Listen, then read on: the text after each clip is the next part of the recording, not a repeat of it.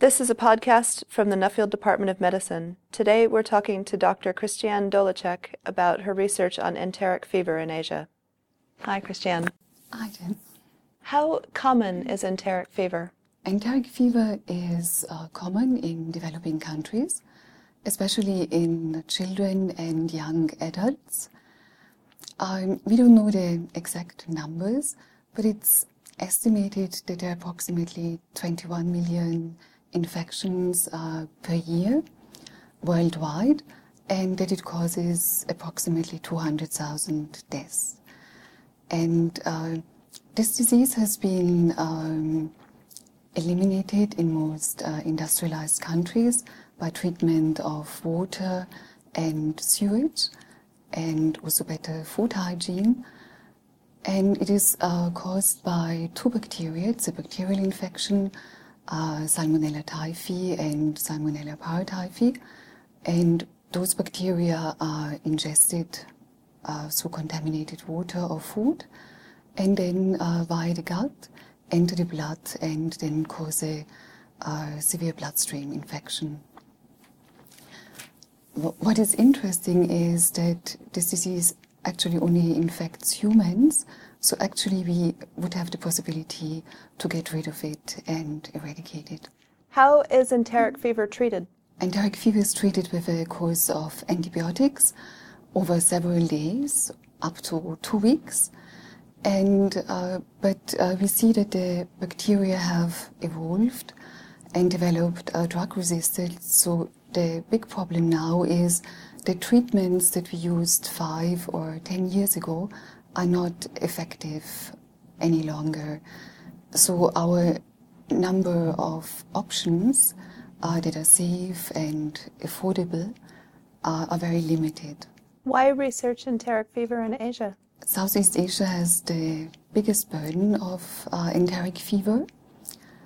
And uh, we, um, our research is based in Nepal, a country that has a very high burden and we uh, work there at two major hospitals, but we also have uh, collaborations and share information uh, and work with other hospitals in Asia and in Africa where this disease is of increasing importance.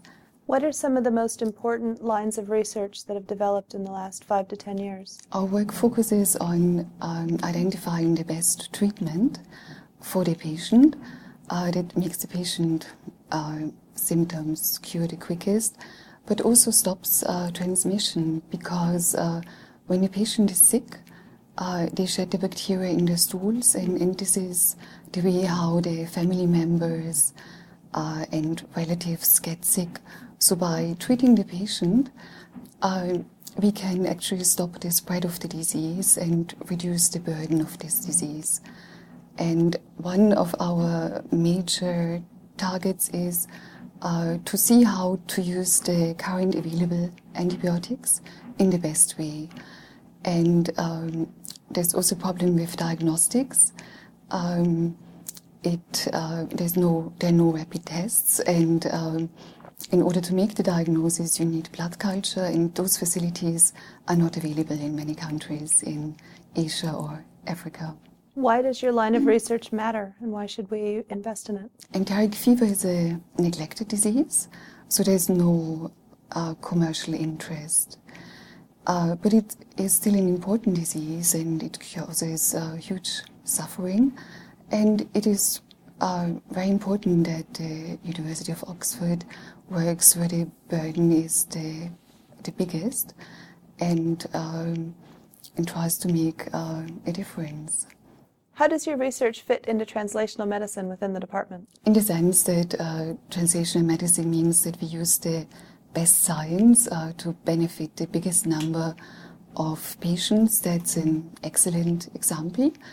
And our studies are based on clinical trials, so we learn from the patients and um, we ask uh, very practical questions.